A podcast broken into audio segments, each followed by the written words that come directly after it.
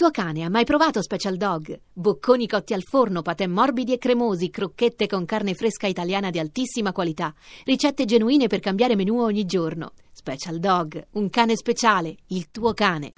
La radio ne parla.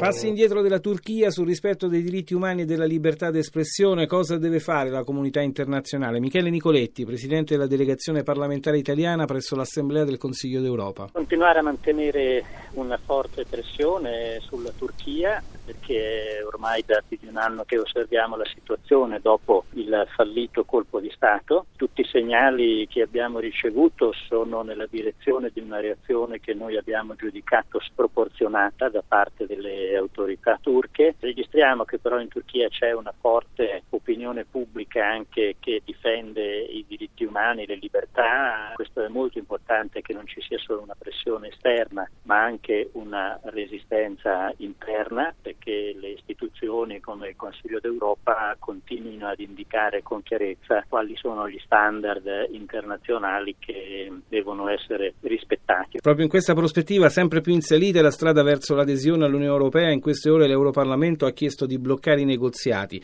ma del Consiglio d'Europa la Turchia fa già parte. Cosa può concretamente fare il Consiglio d'Europa per fermare l'escalation liberticida di Ankara? La Turchia è membro da molti anni e negli ultimi anni è diventata anche un grande contributore, quindi paesi importanti e per noi è importante che la giurisdizione anche della Corte europea dei diritti umani si possa estendere a tutti i cittadini turchi.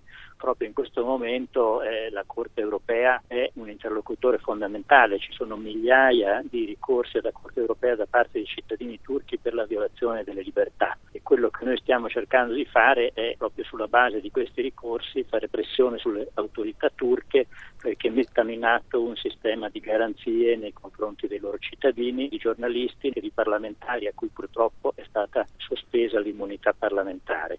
Qualche mese fa noi abbiamo deciso di attivare una procedura di monitoraggio, visite nelle carceri, osservazione delle elezioni. Certamente noi esercitiamo una pressione morale. È essenziale che l'Unione Europea, che ha anche altri strumenti, possa fare la sua parte, così come il resto della comunità internazionale. L'eventuale reintroduzione della pena di morte annunciata da Erdogan metterebbe automaticamente fuori la Turchia dal Consiglio d'Europa. Con quali effetti e scenari? Questo è uno dei capisaldi, la pena di morte è una misura del tutto inaccettabile che porterebbe la Turchia appunto fuori dal Consiglio d'Europa. Questo sarebbe da evitare, eh, primo perché la reintroduzione della pena di morte in Turchia è assolutamente negativa, secondo perché l'uscita della Turchia dal Consiglio d'Europa priverebbe i cittadini turchi di una garanzia come quella della Corte e anche alle forze di opposizione turche di un'arena importante. Tuttora i nostri colleghi parlamentari possono venire a Strasburgo, possono denunciare quella che è la situazione e se la Turchia dovesse uscire dal Consiglio d'Europa anche questo questi piccoli spazi potrebbero venire meno.